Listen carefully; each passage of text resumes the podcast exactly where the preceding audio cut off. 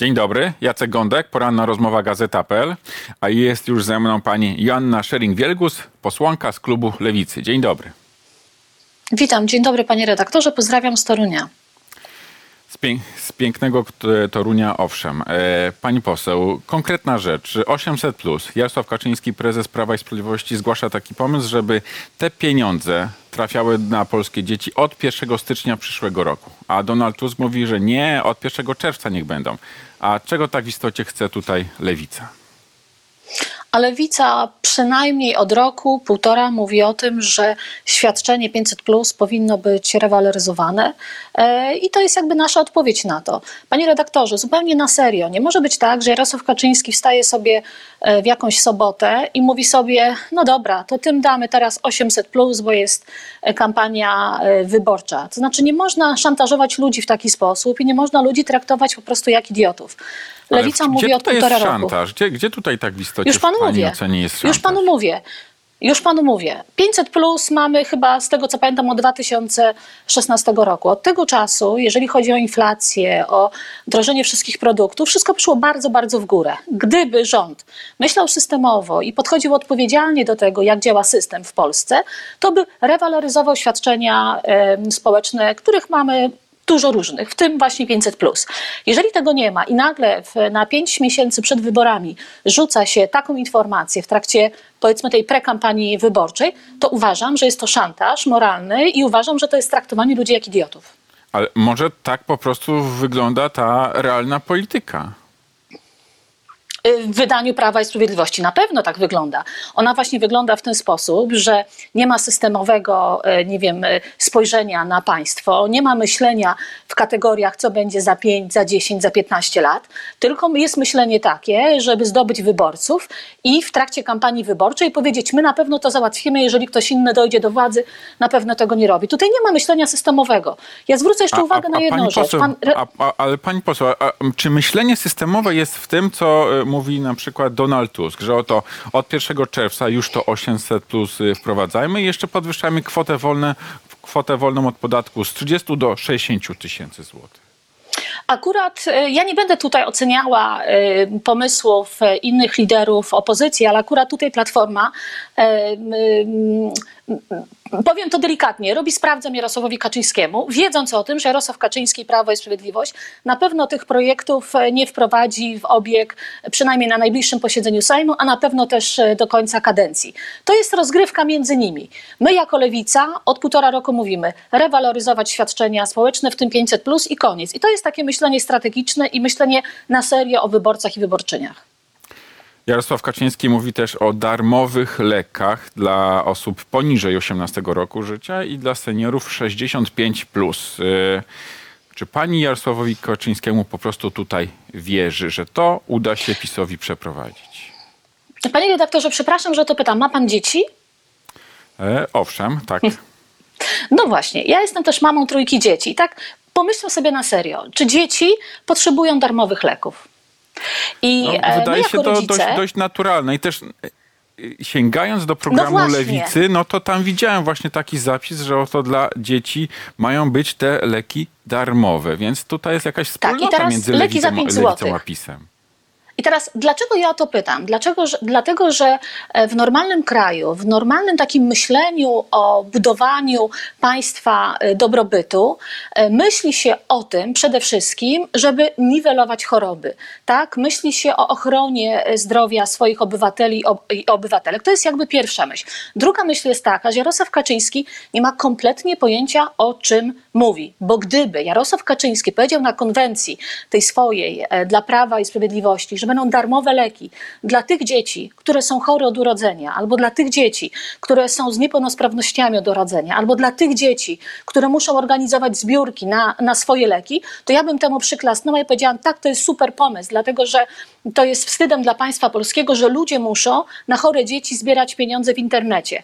Natomiast rzucanie takich informacji ad hoc, bo to jest kolejna informacja łącznie z tym 800 plus i z tymi darmowymi autostradami, uważam, że jest szantażem wobec ludzi. Bo ja przypomnę, że mm, e, Prawo i Sprawiedliwość mówiło już o darmowych lekach dla osób chyba 75 plus. 75 tak? plus, E, em- tak. No właśnie. I co mówią te osoby jasno i wyraźnie też chyba wywiady były u państwa w prasie i w innych, i w innych e, czasopismach i gazetach, że to jest nieprawda, że darmowe leki to jest 20% wśród tych, tych wszystkich, które on, one kupują. Wcale tak łatwo nie jest dostać te darmowe leki i tak dalej, i tak dalej. E, I my jako lewica, w przypadku tak jak e, 500, to i w tym przypadku złożyliśmy również ustawę, która leży, z tego co pamiętam, już przeszło 600 dni w parlamencie polskim. Mówimy o lekach e, darmowych e, za 5 zł, gdzie e, zaznaczam, jest opinia rządowa, że ten pomysł jest w ogóle bez sensu, że takich rzeczy nie powinno się robić. Mówię o tym dlatego, żeby pokazać, że Prawo i Sprawiedliwości nie chodzi o to, żeby załatwić cokolwiek systemowo, nie chodzi o to, żeby pomóc ludziom w potrzebie, którzy te, tej pomocy naprawdę potrzebują. Chodzi tylko o to, aby rzucić hasła w trakcie kampanii przedwyborczej i myślą sobie, być może ktoś się na to e, da nabrać, być może kogoś znowu oszukamy. Tylko i Ale wyłącznie pani poseł, jeśli pan mówi, pani mówi, że to ktoś e, być może da się nabrać na to, co mówi Jarosław Kaczyński, no to patrząc na sondaże, no to powiedzmy tak e, 30-35% Polaków chce głosować na Prawo i Sprawiedliwość. Czyli w pani ocenie to są ludzie, którzy po prostu nie ogarniają rzeczywistości, są, e, nie wiem, nie potrafią e, dostrzec tego szantażu, tylko kupują jakąś ściemę? Może po prostu wierzą Panie redaktorze, PiS-owi? absolutnie, absolutnie nigdy nie powiedziałabym o wyborcach PiSu, że nie ogarniają rzeczywistości. Absolutnie nie i nigdy w ten sposób Ale bym właśnie ich nie pani traktowała. mówiła o tym, że, Prawo? że dadzą nie. się nabrać. Nie. No, to- jest różnica, dlatego że bardzo często tak jest, że nawet nie bardzo często. Jest część Polek i Polaków, która ma do e, informacje czerpie tylko i wyłącznie z tak zwanej telewizji rządowej. Nie ma dostępu do e, innych mediów niezależnych. Informacje, które sączone są przez telewizję rządową, mówią o rzeczach po prostu niewiarygodnych. Tak jakbyśmy żyli w kraju, który jest, nie wiem, e, pełen dobrobytu, pełen szacunku dla wszystkich i mamy tylko tę złą e, opozycję, te złe osoby z opozycji, które próbują wszystko zepsuć. Ale I te pani osoby, stawia tezę, są pani sączone... stawia tezę, że oto TVP tak ogłupiła przynajmniej część Polaków, że oni kupują ściemę Jarosława Kaczyńskiego. Taką e, tezę pani stawia? TVP, TVP przedstawia takie informacje, takie, i jeżeli ktoś dostaje tylko takie informacje, to ma prawo w to uwierzyć. I ja nie mam pretensji do tych ludzi, którzy mają tylko telewizję rządową. Ja mam bardzo dużo pretensje i bardzo duże zastrzeżenia do rządu Prawa i Sprawiedliwości, że zawłaszczyło sobie media e, publiczne, które powinny być mediami, które informują o rzeczywistości, która jest, a nie o rzeczywistości Prawa i Sprawiedliwości, która nie istnieje. Bo to są kłamstwa, które są tam przekazywane. To w takim razie Tylko o e, tym mówię. telewizja publiczna do kasacji, tak? To taki jest postulat lewicy? Nie. Postulat lewicy jest taki, że telewizja publiczna powinna być, ale nie powinna być to telewizja, która jest zawłaszczona przez e, partyjnych e, nominatów. Ja, jako osoba, która zajmuje się akurat tym tematem i postuluję od dawna, żeby wrócić do debaty na temat e, obywatelskiego paktu dla mediów publicznych. Było coś takiego, było Pierwsze takie wysłuchanie było na, pamiętam, na Kongresie Kultu- Kultury w 2009 roku, później w 2016 roku jako e, politycy opozycji podpisywaliśmy taki pakt, jak to powinno wyglądać. I uważam, że czas najwyższy wrócić w ogóle do tej rozmowy, dlatego że po wygranych przez opozycję wyborach, w co wierzę, nie będzie można zastanawiać się, co teraz zrobić z mediami publicznymi, tylko trzeba będzie zastosować te wszystkie mechanizmy, które jakby przywrócą e, mediom publicznym po prostu niezależność i media publiczne w końcu powinny być mediami dla wszystkich, a nie tylko dla partii rządzącej. Zresztą, panie redaktorze, myślę, że pan też to śledzi. Wczoraj e, była e, delegacja z Parlamentu Europejskiego, która właśnie tym tematem się zajmuje i wprost na swojej konferencji powiedzieli, że obecna telewizja publiczna jest telewizją, która tylko i wyłącznie działa na korzyść, na korzyść partii rządzącej, co jest w ogóle niezgodne z wszystkimi Znaczy, zasadami, jeśli oglądać telewizję publiczną, no to po prostu tak po prostu jest. Telewizja publiczna uprawia propagandę na rzecz obozu rządzącego. Ale pani poseł, inny temat. Proszę mi powiedzieć, kto jest winny inflacji w Polsce? No na pewno y, nie są winni inflacji Polki i Polacy, tylko jeżeli miałabym w ogóle kogokolwiek e, oskarżać albo mówić, kto na przykład sobie z tym nie poradził, to e, oskarżyłabym o to pana Glapińskiego, który powinien być strażnikiem e, naszego polskiego złotego, a jest osobą, która wielu rzeczy nie przewidziała. I okej, była pandemia, tak, jest wojna w Ukrainie, jest mnóstwo czynników, które na inflację wpływają, ale pan Glapiński sobie po prostu z tym nie poradził i mało tego okłamu, okłamywał i okłamuje Polki i Polaków, jeżeli chodzi o radzenie sobie po prostu z, ten, z, tym, z tym tematem.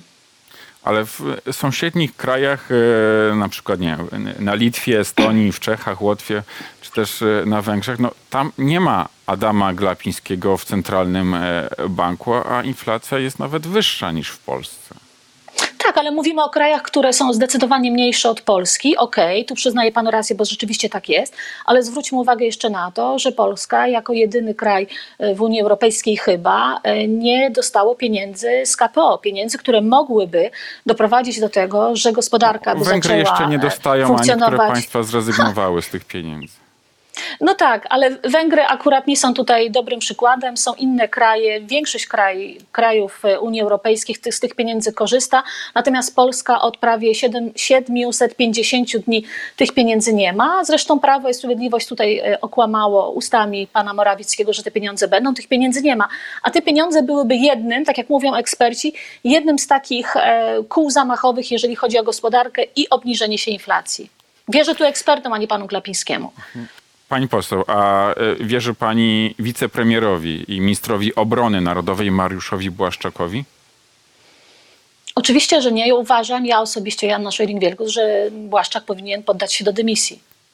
Ale Mariusz Błaszczak mówi tak. 16 grudnia w takim meldunku operacyjnym nie zostałem poinformowany o tym, że jakiś obiekt naruszył polską przestrzeń e, powietrzną i w związku z tym żądam dymisji generała Piotrowskiego, który o to miał obowiązek mnie poinformować. Nie wierzy pani w Panie ani jedno słowo, tak? Nie wierzę w ża- w żadne słowo pana Błaszczaka. Panie redaktorze, y, Prawo i Sprawiedliwość próbuje wykreować taką, e, taką narrację, że powinniśmy w Polsce cu- czuć się bezpiecznie, że jesteśmy chronieni, ponieważ mamy silną armię, ponieważ wszystko jest pod kontrolą. E, Rakieta, która e, spadła y, na terenie Kujawsko-Pomorskiego, spadła też niedaleko mojego domu. Balon, który przeleciał w Kujawsko-Pomorskim, też niedaleko mojego domu, więc to się mogło zdarzyć każdemu w Kujawsko-Pomorskim, ale i nie tylko w Polsce. I e, Pan Błaszczak, e, nawet e, to, co pan przed chwilą cytował, tak, ten cytat z pana Błaszczaka, świadczy o tym, że on jest kompletnie nieświadomy tego, czym zarządza. Tutaj naprawdę ktoś kłamie. Jeżeli rzeczywiście taki meldunek był, to niech on pokaże wszystkie meldunki od 16 grudnia. Zresztą wczoraj o to chyba wnioskował Krzysztof Gawkowski na konferencji w Warszawie, szef naszego klubu. Ale to w takim razie jak można tę historię wyjaśnić, skoro MON póki co no, nie wykazuje jakiejś gotowości do ujawnienia tychże meldunków? Nie MON, tylko pan Błaszczak, dlatego że pan Błaszczak nie chce wyjaśnić, Ale szefem MONu jest Błaszczak... y, wicepremier Błaszczak, minister, więc to w zasadzie jest tożsame. Tak, ale w MONie pracuje też mnóstwo innych ludzi, którzy mogą mieć inne zdanie i na razie jeszcze milczą. Ja w tej sytuacji, jeżeli chodzi o bezpieczeństwo kraju, e, wierzę generałom, a nie e, panu Błaszczakowi. Pani poseł, e, pakt senacki. Proszę mi powiedzieć, czy w ramach paktu senackiego w pani ocenie Ryszard Petru powinien kandydować na senatora? Ja nie wiem, czy powinien. To w zasadzie zależy przede wszystkim od Ryszarda Petru, ale czy czy chce. pani byłaby zadowolona, Rada, z tego powodu? Panie redaktorze, ja przede wszystkim będę zadowolona z tego, jak w pakcie senackim będą kandydaci lewicy i zdobędą jak najwięcej dobrych, biorących miejsc w okręgach. Jeżeli Ryszard e, ma e, taką e, chęć startowania, no to ja mu kibicuję, tak jak każdej, każdej osobie, która będzie startowała w ramach demokratycznej opozycji. A pod względem poglądów to wam jest daleko do siebie? Z Ryszardem e, mamy e, w zasadzie takie same relacje jak, e, e, jak zawsze. Od momentu, kiedy się poznaliśmy, zawsze różniliśmy się poglądowo, o czym Ryszard e, zawsze wiedział i ja wiedziałam. Lubimy się, spotykamy się. Tutaj akurat w naszej relacji e, nic się nie zmieniło. Ale czy Ryszard Petru byłby taką wartością dodaną do tego paktu? Myślę, że dla całej tej strony liberalnej, demokratycznie, myślę, że tak. 4 czerwca Donald Tusk zwołuje na ten dzień wielki marsz w Warszawie. Czy pani ma w planach iść w tym marszu, czy nie? Oczywiście, że tak. Tak jak cała lewica, my od samego początku mówiliśmy, że 4 czerwca to jest y, dzień nas wszystkich i niezależnie od tego, kto zwołuje na dane marsze, my jesteśmy obecni. Jako lewica będziemy obecni. Nie widzimy żadnego problemu w tym, żeby 4 czerwca nie świętować z innymi ludźmi z demokratycznej opozycji. Ale mm, w planie na przykład jest jakieś przemówienie ze sceny e, dla liderów lewicy, na przykład Włodzimierz Czarzasty czy Robert Biedroń będą przemawiać, czy może tylko Donald Tusk będzie gwiazdą wtedy? Wie pan co, no, go- gospodarzem tego marszu jest e, Donald Tusk. Jak gospodarz zarządzi tym marszem, to nic nam do tego. Jeżeli e, nas e, zaprosi, naszych liderów do tego, żeby przemawiali e, z trybun, no to myślę, że na pewno nikt tego e, nie odmówi, a jeżeli nie zaprosi, to nikt się na to po prostu nie obrazi. Chodzi o to, żeby być z ludźmi i żeby poczuć taką wspólnotowość, że jako zjednoczona opozycja jesteśmy po prostu razem ze sobą i mamy takie samo zdanie na temat e, akurat tych wydarzeń. Ale nie ma pani takiego poczucia, że lewica będzie traktowana na tym marsz- marszu trochę jak e, taka przystawka? Nie, absolutnie wie pan co, my jako lewica czujemy się zupełnie podmiotowo, jesteśmy zupełnie bardzo dalecy od tego, aby w ogóle krytykować kogokolwiek na y, opozycji demokratycznej. Uważamy zresztą, że wszyscy, i, i Tusk, i Hołownia, Kosiniak-Kamysz, Czarzasty, Biedroń, Zandberg, że musimy robić wszystko, aby y, mobilizować swoich wyborców, aby doprowadzić do tego, że za pięć e, te miesięcy em, nasi wyborcy i wyborczynie mieli możliwość głosowania na tych, e, z którymi poglądami się zgadzają. Więc e, za wszystkich trzymamy kciuki, na nikogo się nie obrażamy, też apelujemy o to, żeby przestać, nie wiem, jakoś się kłócić, nie wiem, dąsać i tak dalej. Róbmy po prostu razem, pokażmy ludziom, że e, potrafimy się dogadać, bo taka też jest prawda, że my potrafimy się dogadać, współpracujemy razem przecież w parlamencie, nasze kluby się spotykają, analizujemy, dogadujemy pewne rzeczy, więc rzeczywistość jest taka, więc jeżeli jeszcze będziemy pokazywali to na zewnątrz, to myślę, że ludzie też to docenią. Stawiamy kropkę. Joanna Szering-Wielkus, posłanka z klubu Lewicy. Dziękuję pani serdecznie za rozmowę. Dziękuję serdecznie i pozdrawiam, miłego dnia. Państwu również dziękuję i do zobaczenia.